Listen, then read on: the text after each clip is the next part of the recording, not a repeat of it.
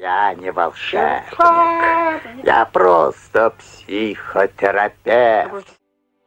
Здравствуйте, я приветствую вас на новом выпуске «Я не волшебник, я просто психотерапевт», подкаст о фрилансерах и о частно практикующих психологах, коучах и всех, кто работает на себя в онлайне. И сегодня будет такая тема, она называется «Узники свободы», психологи о фрилансе. И меня зовут Мария Горьева, я психолог, э, занимаюсь частной практикой уже 13 лет, гештальт-терапевт. И сегодня я не одна, со мной мой коллега Владимир.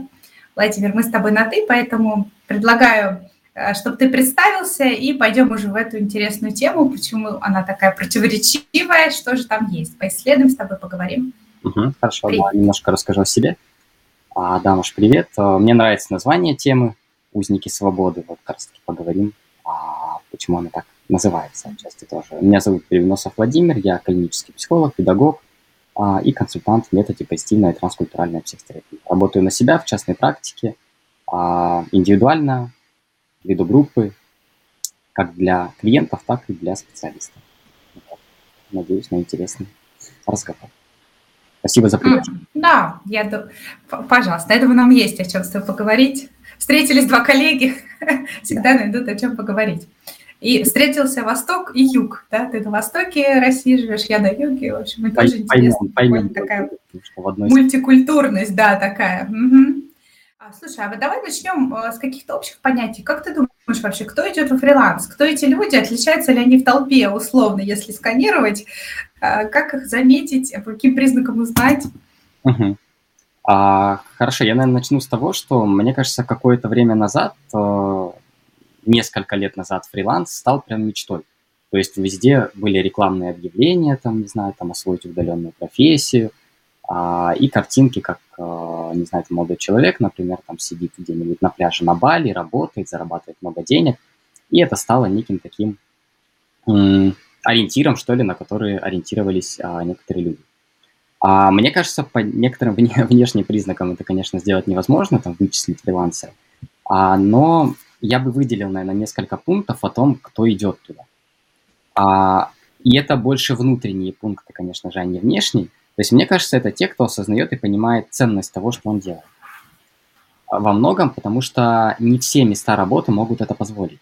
То есть не все места работы дают нам возможность реализовывать именно те ценности идеи, которые хотели бы реализовывать именно мы. Ну, потому что все-таки это некий компромисс, и зачастую это компромисс не очень хорошо соблюдается работодателями и больше а, навязывает те обязательства, которые как будто бы должны выполнять, да, и не все, может быть, могут этого, а, ну, как-то выставить какие-то жесткие границы там, или, в общем, найти какой-то компромисс того, что я хочу делать, то, что от меня требуют и так далее. А, ну, это первое, да, мне, и оно соприкасается, соприкасается со вторым, мне кажется, это те, кто хочет реализовывать именно свои идеи ну, вот то, что он видит, и то, что, в чем действительно сам человек видит а, ценность. Мне кажется, условно, какие-то такие свободные художники, да, которые, для которых ценность – это не просто зарабатывать деньги, но еще делать это в удовольствие, реализовываться, может быть, творчески. Мне кажется, если мы возьмем там про психологов, в общем, это прям, ну, правда видно, потому что зачастую а, сложно реализовывать именно те идеи, именно те проекты, которые хотелось бы на каких-то местах работать. Хотя я уверен, что такие места тоже есть. Ну и у меня, например, в опыте они будут. Мне кажется, еще кто хочет больше денег. Ну, потому что все-таки работая на себя, uh-huh. есть возможность заработать больше, потому что, ну, как будто бы ты сам распоряжаешься тем, каким, какие цены ты выставляешь за услуги и так далее. Ну, здесь тоже двояко, в общем. Но мне кажется, что а ты сказал прикольно, не увидеть фрилансера в толпе, а у меня такой образ возник, такой наполовину одетый, а внизу нет. Да, да, да, когда ты работаешь, то пиджак надел и и так сидишь. Ну да. Или, знаешь, у меня был опыт э, встречи с коллегами в онлайне, э, с которыми я уже два года общалась в интервьюерской группе. И когда мы встретились в реальности, оказалось, что я более маленького роста, чем они, они высокие. Оказалось, ну вот, что мы примерно все одного роста. Это про услуг, да, как, как вот мы представляем. Как мы представляем. В онлайне. Угу. Слушай, а ну вот ты говоришь про э, некие, так, некие такие особые потребности, которые можно удовлетворить благодаря фрилансу. Угу. А какие-то можешь прямо обозначить? Э, как ты думаешь, человек какие потребности, эм, ну так вот еще их перечислить, может? Угу. Мне кажется, наверное, самая основная, самых две основных, которые я наблюдаю, это свобода и самореализация. Ну, то есть а, потребность и ценность свободы до того, как я распоряжаюсь своим временем, своими силами, той энергией, которая у меня есть. А, и свобода в, и потребность самореализации, да, это про то, что, ну, в общем, примерно про то, что я говорил, касаемо тех а, идей, которые я реализую, и которые именно я хотел реализовать, в которых я вижу смысл, которые там, нужны окружающему миру, но по какой-то причине, в общем, может быть, на каком-то месте работы, да, у меня не получается это сделать. Но я хочу это делать, я хочу это реализовывать, я хочу это там, привнести в мир. И частная практика – это то, в чем я сам распоряжаюсь что... Mm-hmm. Слушай, звучит, звучит, правда, привлекательно. Картинка, работа на себя, получаю достойные деньги, могу развиваться. А в чем тогда подвох? Вот наш подкаст тоже называется «Узники свободы». То есть в чем тогда ты видишь оборотную сторону фриланса и работы на себя? А, ну, мне кажется, что на самом деле это не безграничная свобода, и зачастую люди ведутся на красивую картинку. А, это тоже работа. И в ней тоже есть обязательства и ограничения, ну, как я вижу да, и по моему опыту, по этого, по, что я наблюдаю. Просто в чем, наверное, плюс? В том, что те обязательства, которые мы несем, работая в частной практике, да, или там, а, ну, на себя, да, в какой-либо сфере, это о том, что мы выбираем эти обязательства сами. Да, устраиваясь на работу, мы тоже выбираем, ну, в общем, то или иное место работы. А, но все равно зачастую те наши обязанности, которые мы должны выполнять, они исходят ну, от кого-то, от начальства, от руководства, еще там, не знаю, других коллег. И в этом плане у нас все равно есть обязательства, если мы работаем на себя, если мы фрилансеры, перед клиентами, перед там, ведением блога, да, который мы сами себе ставим обязательства в том числе, перед рекламой, перед тем, а, сколько мы тратим время, да, ну, то есть мы тоже это выставляем. И здесь, конечно, это предполагает некие ограничения. То есть в любом случае, ну да, мы можем обязательства не выполнять, но, в общем, тогда какие будут последствия, насколько мы будем развиваться. Это большой вопрос. Угу. То есть тогда это должен быть человек с каким-то высоким уровнем ответственности, или во фрилансе он формируется. То есть человек, который такой осознанно подходит к руководству своим временем, с э, того места, где он работает, отношениями. То есть так это какая-то особая организация должна сложиться, если человек хочет удержаться в фрилансе. Да? Интересно. Самоорганизация. Да, интересный вопрос вот, ты задала по поводу того, что человек изначально должен быть очень ответственным, пунктуальным, обязательным, да, дисциплинированным, скажем так. Или это ну, формируется в процессе. Мне кажется, и то, и то. Ну, в общем, как-то... Ну, все равно в какой-то степени дисциплины мы обладаем. Ну, мы же как-то живем, ну, общем, покушать куда-то, все мы ходим, какой-то регулярности это делаем, спим, утром встаем, какие-то задачи выполняем. А но мне кажется, да, что фриланс формирует в большей степени эту э, дисциплину. Потому что действительно, хотя не знаю, вот, наверное, если по своему опыту говорить, когда я работал на каком-то месте работы и совмещал с частной практикой, я был более дисциплинирован. Потому что есть люди, которым нужна некая внешняя, внешнее стимулирование, что ли, внешний контроль, и я к таким отношусь. Ну, то есть, по-честному, хоть у меня частная практика и хорошо идет, но мне приходится тратить достаточно много усилий, чтобы себя дисциплинировать, работая, например, дома, да, если это не выезд там а, куда-то в кабинет или там на какое-то выступление. Вот работая дома, да, действительно, это требует больших усилий. Это чем... такая, похоже, отдельная работа, да, по э, самоорганизации. Да, да. Ага. Но ты все равно же выбираешь фриланс, выбираешь э, работу на себя, значит, это все-таки тебе mm-hmm. больше нравится в данный момент. Ну, давай здесь, да, чуть про себя скажу. Я думаю, что я хочу найти какое-то место работы, которое будет занимать небольшое количество времени и не мешать частной практике. А, но я пока не могу найти то, которое бы меня устраивало. Вот. То есть я вижу, что частная практика устраивает меня больше. Но если в какой-то степени добавить какое-то учреждение, то, в общем, для меня это и про а, общение с коллегами, и про некую ценность а, какой-то социальной деятельности в том числе. Вот. То есть я бы хотел.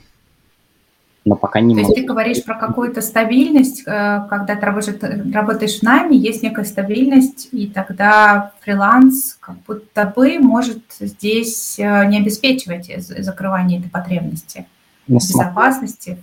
Смотря, что мы имеем в виду под стабильностью, но все-таки для меня место работы – это отчасти стабильность, а, но, наверное, в большей степени это какая-то организация, что ли, внешняя дня, еще чего-то. Ну, в смысле, я работаю в частной практике, этим справляюсь, но вот этот момент, что как будто бы, ну, это еще и про общение с коллегами, и про какую-то, может быть, общую деятельность, да, ну, вот про что-то такое.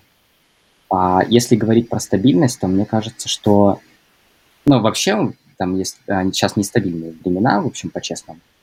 А, и я наблюдаю, что у многих фрилансеров очень сильная тревога, прям очень сильная в плане там, финансов, в плане там, клиентов, в плане доходов населения и так далее.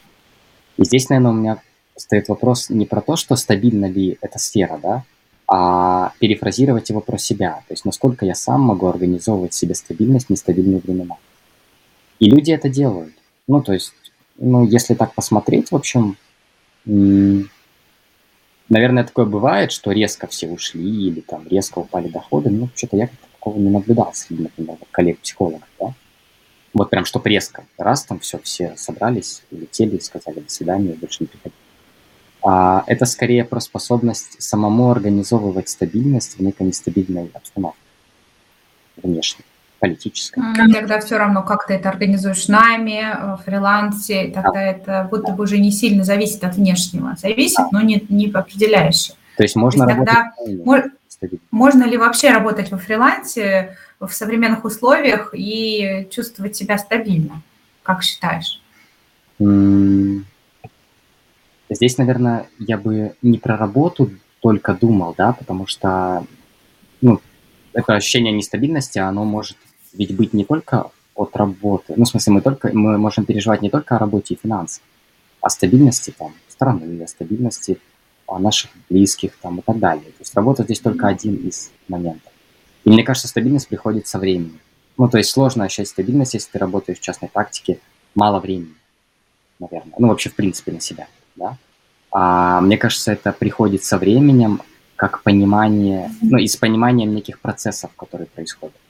То есть те процессы, а, может быть, там в маркетинге, да, в частной практике, они поначалу не очень осязаемые. Они как-то происходят, и ты, может быть, поначалу вообще не, не понимаешь, как. Этот клиент оттуда пришел. Ты что-то сделал, оттуда никто не пришел, а из какой-то другой сферы, где ты, в общем-то, как-то особо не проявлялся. Люди пришли.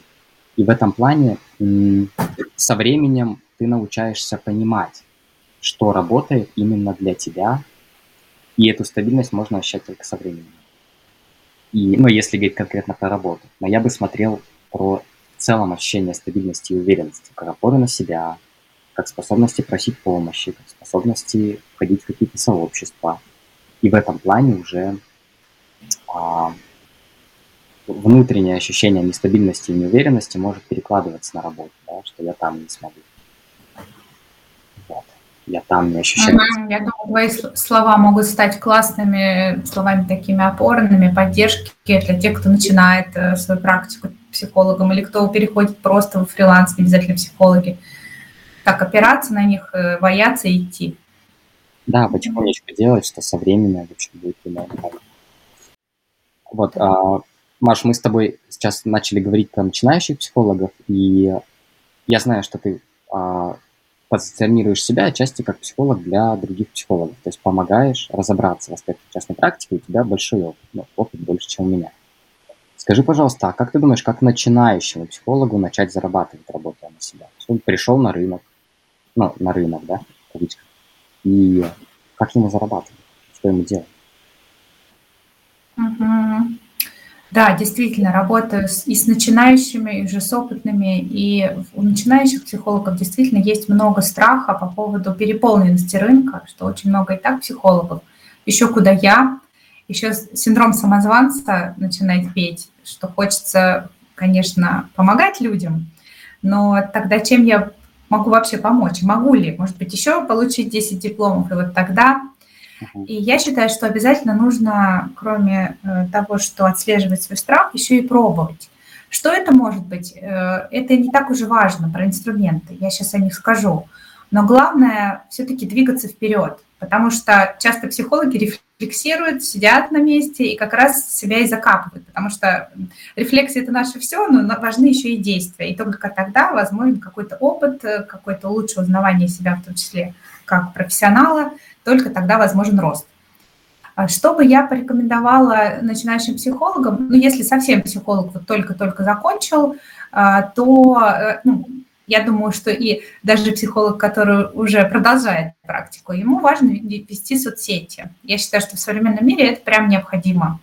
Э, здесь соцсети могут быть любые. Это может быть и Телеграм, э, ну, это не совсем соцсеть, но тоже место, где вполне себе и даже очень много клиентов – это может быть какие-то кейсовые клиенты, то есть за условные 500 э, рублей, или это может быть даже какое-то время бесплатно, чтобы наработать себе отзывы, чтобы попробовать себя вообще в работе. То есть ну, я все-таки настаиваю, что не совсем бесплатно, все-таки, чтобы вы почувствовали, э, когда вам платят за этот труд, это другая, другое ощущение, это важный этап.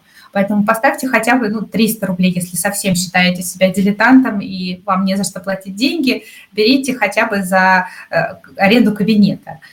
Э, в любом случае вам важно пробовать, вам важно встречаться с э, реальными живыми людьми, с их запросами и писать об этом может быть, записывать видео, или как, вот как мы записываем с Владимиром подкаст, это может быть что угодно. Важно о себе заявлять. И, может быть, даже э, более молодым, дерзким психологам это делать сейчас легче, чем опытным, которые говорят, ну, куда мы пойдем в соцсети? То я смотрю, молодые психологи, в принципе, достаточно активно продвигаются в соцсетях. Вот, поэтому моя, моя первая рекомендация – это соцсети. Второе – это брать кейсовых клиентов, может быть, спросить прямо в сообществе коллег, сказать, вот я начинаю практику того же супервизора своего, спросить э, в каких-то группах супервизионных, интервизионных, то есть там, где есть ваши коллеги, которые действительно могут, может быть, которые берут больше цену, более опытные, которым, к которым обращаются клиенты и тем, кому нужна, может, низкая цена. Вот, могут к вам отправлять. И третий, я думаю, хороший вариант – это агрегаторы – Единственное, что в агрегаторах э, уже там требуется и трехлетний опыт, э, ну, в некоторых, да, и уже с постоянной супервизией, личной терапией и там определенное количество часов, это может не всем подойти. Но если это вы начинающий психолог, и у вас несколько лет практики, ну, так, начальный, то вполне себе это действительно такой а, механизм, который может облегчить стабильность в заработке. Угу. Да, вот, Маш, я тебя слушаю и думаю о том, что а, если говорить про соцсети, то все-таки это такая достаточно вещь одинокая. Ну вот мне как представляется, да, я сижу, веду соцсети, что-то выкладываю, но нет живого общения. И тогда как фрилансеру его восполнить в этом же есть дефицит?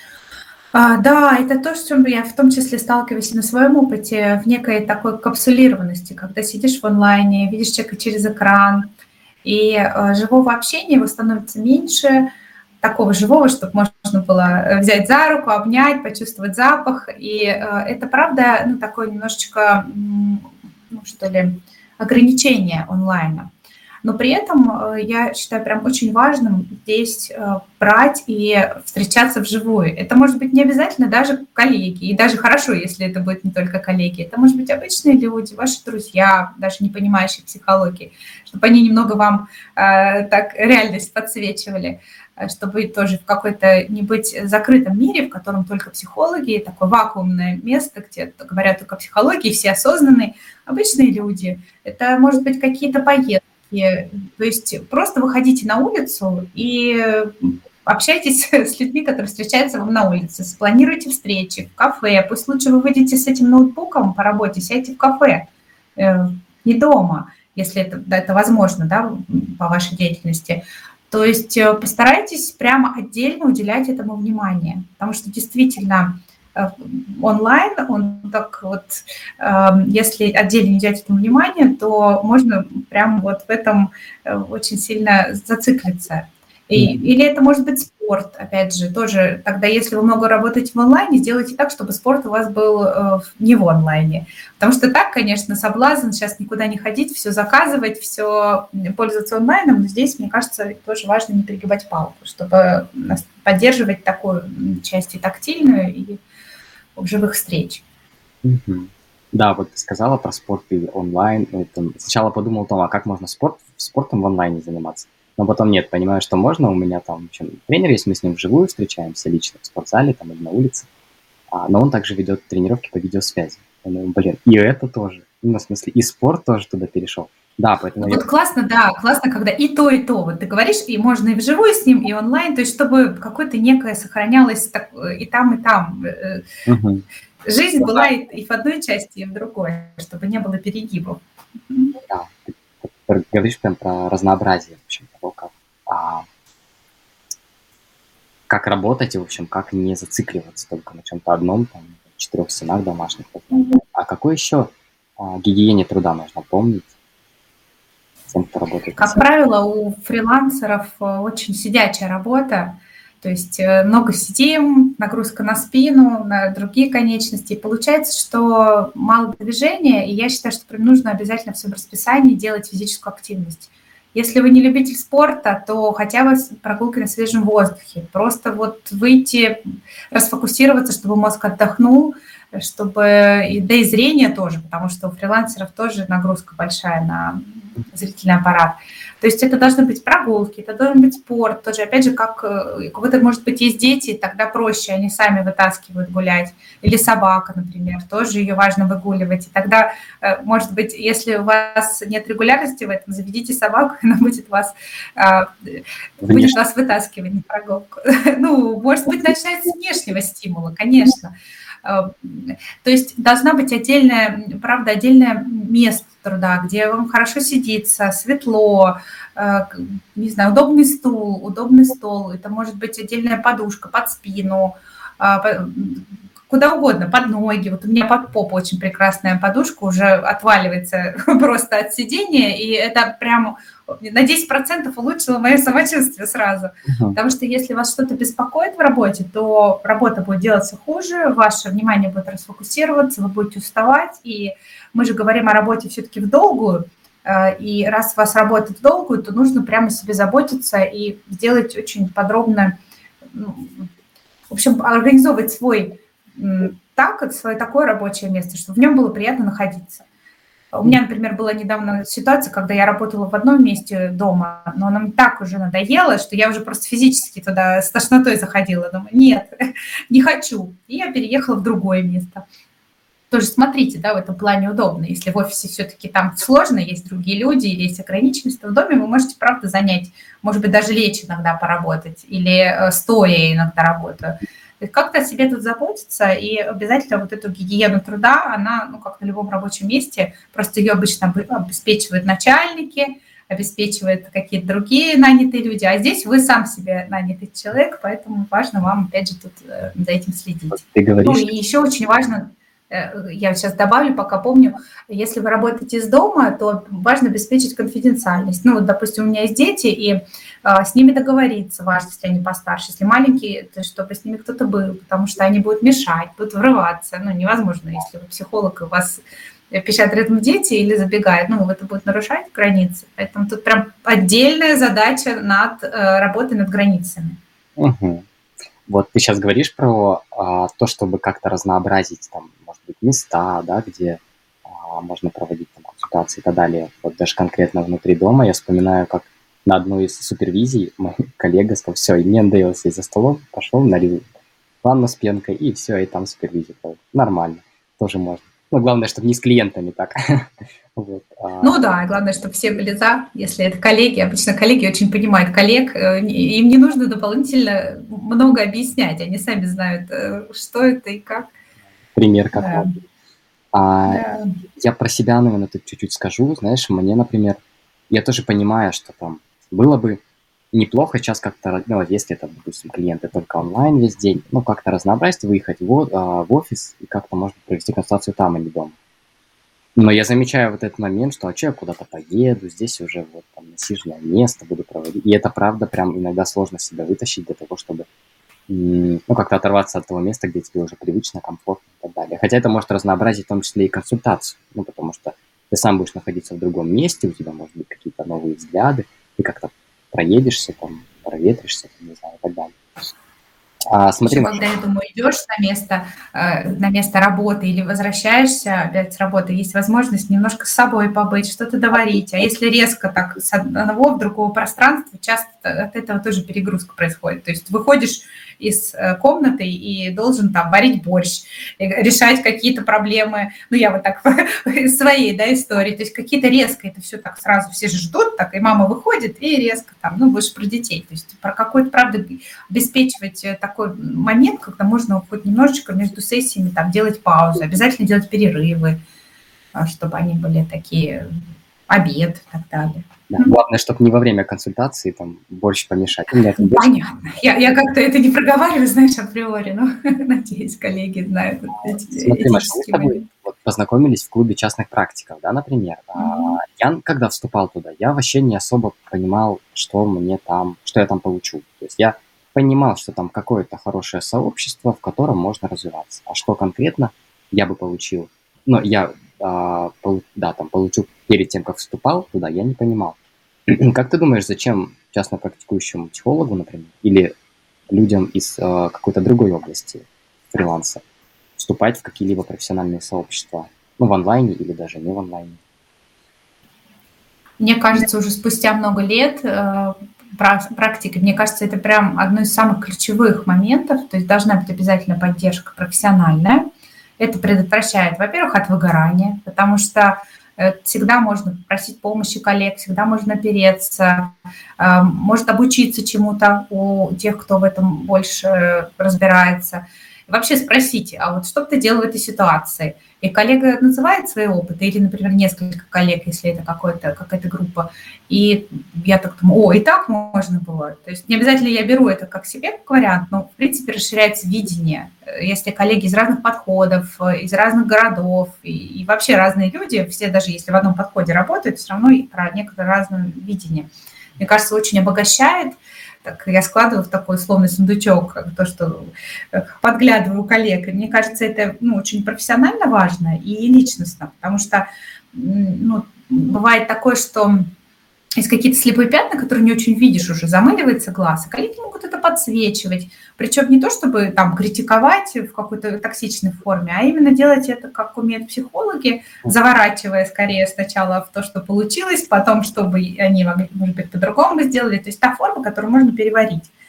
Ну и плюс еще мне нравится, например, профессиональные сообщества или вот клуб частных практиков тем, что есть тут движуха, есть какие-то шуточки, есть какие-то мемы, то, что действительно поймут только психологи, что не нужно объяснять э, дополнительно. А если брать мое армавирское сообщество, гештальт-сообщество, в котором я состою, то это и поддержка какая-то, например, эм, это и репутационная поддержка, то есть там вообще написать, я состою в таком-то сообществе, это уже почетно. Ну и плюс, если какие-то гипотетически есть конфликтная ситуация с клиентами, то тоже может выручить, создается этическая комиссия, и в ней участвуют именно психологи, зная о всяких разных нюансах, например, о том же негативном переносе клиента, если он недоволен работой и жалуется. В общем, для меня, да, коллеги, это про равность и про поддержку, и про, может быть, даже делиться с теми, кто только начинает практику, или с коллегами, кто уже ее продолжает. То есть про обмен такой, получать и давать ну, встречи, получается, если мы говорим про какие-то а, там местные сообщества, да, там города, там, какой-то области, это живые встречи еще, которые очень важны. Ну, это живые встречи. Это... Там интенсивы, это тоже очень здорово. Да, еще, знаешь, я шучу, что у нас, получается, у психологов даже э, часто и отпуска нет в прямом смысле этого слова, что вот поехал, лег на пляже звездочкой, а мы едем на интенсивы, мы опять какие-то шатлы, какие-то конференции. То есть это мы называем отдыхом, а мы поедем в отпуск на интенсив. Ну, конечно, поедем там, даже если работать в отпуск. В качестве... Да, даже если ты клиентом едешь, все равно, ну, это не отдых в прямом смысле слова, ну, большая внутренняя работа. Вот. Но при этом, конечно же, это такое, я думаю, незаменимое тусовкой, да, называют псих психологическая, которую редко где встретишь, э, такой уровень понимания, глубины и ценности людей, которые рядом. Угу. Я, наверное, не, я, наверное, не так давно это все прочувствовала и приняла как ценность. Раньше тоже сомневалась, а нужно ли это вообще, нужно ли быть в сообществе, а нужно ли быть аккредитованным специалистом. Ну, то есть было много сомнений, правда, про это. И только недавно я стала понимать это изнутри. Не то, что надо, да. потому что вот как-то дозрела здесь. Конечно, это еще, может быть, у начинающих встает вопрос там о финансах, да, то есть я там должен платить э, членство, если я куда-то вхожу, обучение, интенсивы, вот тот же клуб частных практиков, он же тоже платный. Но на самом деле я замечаю, как сильно это окупается с точки зрения даже, может быть, не только денег, но и их тоже. Но и с точки зрения профессиональных навыков, способностей, самопознания, каких-то построения планов, в какую сторону вообще идти и так далее. Ну и вот если даже на примере, наверное, того, что мы сегодня записываем, но мы познакомились тут в клубе частных практиков, в неком сообществе, в котором вступили, вот, и там уже организовались для чего-то совместного. Ну, ну да. Где можно коллег? На, на улице же не, не написано на, на лбу, что я психолог. Как знакомиться-то с коллегами? Конечно, всяких, на всяких обучениях, всяких клубах, тусовках таких. Да, это вообще возможность найти какого-то себе партнера, ко-терапевта того же самого. Ну вот для подкаста мы с тобой объединяемся. Да. Правда, возможность познакомиться. А как ты думаешь, если говорить про общение, это больше некая обязанность, или это должно идти только по желанию, или это уже какая-то прям привилегия, что все там угу. не все Смотри, мне кажется, когда мы говорим о, об общении с коллегами, ты имеешь в виду, да, да. про это спрашиваешь, да. то бывает так, что вначале не очень-то хочется сильно э, тусоваться, общаться, и это тоже нормально. Ну, то есть, скорее, я думаю, должно идти из потребности. Вот хочу я идти к коллегам, выходить со своими предложениями, за поддержкой, еще за чем-то, я иду. Если не хочу, не иду. Мне, может быть, хорошо одному, наконец, вырвался из системы, где была, был какая-то жесткая иерархия, контроль. Еще я, наконец, свободы глотнул, и мне хочется, в общем, одному поплавать в свободном плавании. То есть, мне кажется, тут правда надо исходить из потребностей, и я думаю, если привилегия, то, что у нас есть в наших сообществах, то это скорее про возможность понимать друг друга без особых объяснений. И я думаю, это не только у психологов, у любых э, профессиональных сообществ такая есть э, штука, когда отдельный кайф. Ты заходишь, сказал одно слово, и все все поняли, даже его не надо расшифровывать. Да, да. И особое ощущение такое э, почетности, когда ты принадлежишь какой-то группе такой, и что я часть чего-то большого, что я тут тоже, в общем, важна э, при этом, и это еще там, часть меня, и это такое, связь такая большого, и, и я, я здесь тоже имею значение. Угу. Да, да, согласен. А, я еще, знаешь, что наблюдаю, что, может быть, это работает как некими такими... Ну, то есть я например, работал там постоянно, ну, я не про себя, да, а просто про а, другого специалиста, да, работал в некой корпоративной среде, как меня всегда стали, я ухожу работать на себя, все, наконец-то уединение, я делаю то, что хочу, сижу один, этим наслаждаюсь, но потом потребность все равно появится.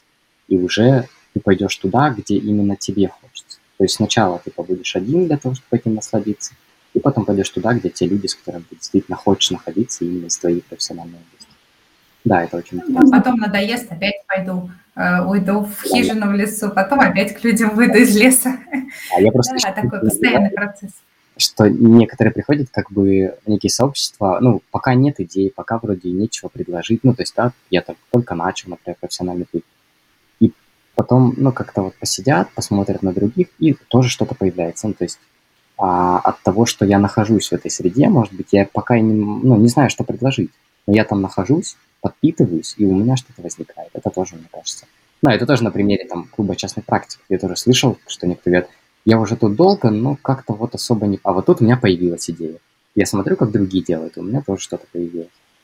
Вот, в этом плане, да. Ну, да, мне кажется, это как метафора, вот как и с детьми. Они же учатся ходить, смотрят на тех, кто уже ходит. Учатся одеваться, тоже смотрят на взрослых. И потом повторяют. Это правда важно. Важно на кого ориентироваться даже это может быть и вообще какие-то люди ориентируют, на кого ориентируешься в профессии, как, с кого берешь пример. Угу. Да, некие примеры. Ага. Слушай, ну мы с тобой вот обсудили, да, такие темы про и про психологов углубились, так как здесь мы более знаем, да, про что говорим, это наша тема, мы вот здесь пуд соли съели. А если подвести итоги, то эм, чем мы можем, э, ну вот, что можем посоветовать начинающим психологам или тем, кто, например, вообще только начинает фриланс, или те, кто сомневается сейчас uh-huh. в связи с нестабильными событиями, уходить ли опять в найм, эм, возможно совмещать. Да, что, что можно вот как summary какой-то нашего подкаста такой в конце? Да, я попробую. И, а, мне кажется, что это про некий критерий. Ну, то есть, а, например, если это вопрос про то, уходить ли мне с работы, оставаться или уходить в фриланс, мне важно понимать, а, почему я хочу уйти да, с работы в фриланс, какие именно критерии, что меня не удовлетворяет на том месте работы, где я есть. Потому что, ну, может немножко возникнуть ощущение, когда я говорю, да, или когда мы обсуждаем, что мы как будто бы а, там немножко, может, демонизируем там какие-то места работы, все только фриланс. Но uh-huh. я, например, так не думаю. Мне кажется, что есть хорошие места работы, где люди могут э, как-то, в общем, реализовываться, наслаждаться. А, приятный коллектив, комфортные условия, хорошая оплата. А, но, в общем, важно понимать те критерии, которых бы вам хотелось в профессиональной деятельности. И видите ли вы возможности удовлетворения это через какое-то место работы. Если нет, и для вас важна самореализация, то, наверное, это найм. Ой, наверное, это фриланс. И мне кажется, что на первых этапах совмещения это лучший вариант. Да, бывает, что есть какая-то идея и хочется прямо вот рискнуть уйти. Ну, я совмещал, точно совмещал. То есть у меня были критерии. Когда у меня появится 10 клиентов, я уйду в больницу. То есть первый раз, когда я сижу в благовещенске. Ну да, когда, получается, твоя работа уже во фрилансе перевешивает по занятости, по заработку твою работу в найме, тогда, похоже, ну, да, момент, можно... Маленькая цена, она даже, может быть, не перевешивала, была такие, такое же, что в больнице неплохо платили. Вот. Но, в общем, я просто хотел изначально. То есть я шел в больницу, зная, что через какое-то время я уйду. я к этому потихонечку шел. И уйду в частную практику. Вот. И мне кажется, важно понимание критериев а, чего именно хочется от фриланса, что может не дать место работы, или наоборот дать, и это можно попросить у начальства найти новое. Чего вы именно хотите от фриланса? То есть если только красивой картинки ради картинки, да, ну то есть, ну для меня это сомнительно. А какие идеи вы хотите реализовывать, как вы это видите? Сколько, может быть, даже сколько зарабатывать, да? Какие критерии перехода из найма в фриланс? То есть вот, вот когда вот это будет, я уйду, да, например, чтобы было более четкое понимание. Потому что часто говорят, что нужно рискнуть, уйти и так далее, но это же там большой напряг в плане того, что человек может находиться в очень сильном стрессе, если он не готов к этому пока, и этот стресс может, наоборот, как-то мешать продвижению. Потому что действия могут быть хаотичными, а не из того, что действительно хотелось бы делать, в чем есть смысл. Вот. Я здесь с тобой очень согласна про плавный переход. У меня тоже, я вспоминаю, был именно такой переход. Я работала в частной школе и работала психологом. И тогда это возможность, во-первых, даже стабильная, стабильность э, такая финансовая, это трудовой договор, это оплачиваем больничные отпуска. И э, когда я выбирала фриланс, там было много страхов, а вдруг не получится. Всегда можно было сделать шаг назад, и это правда успокаивало.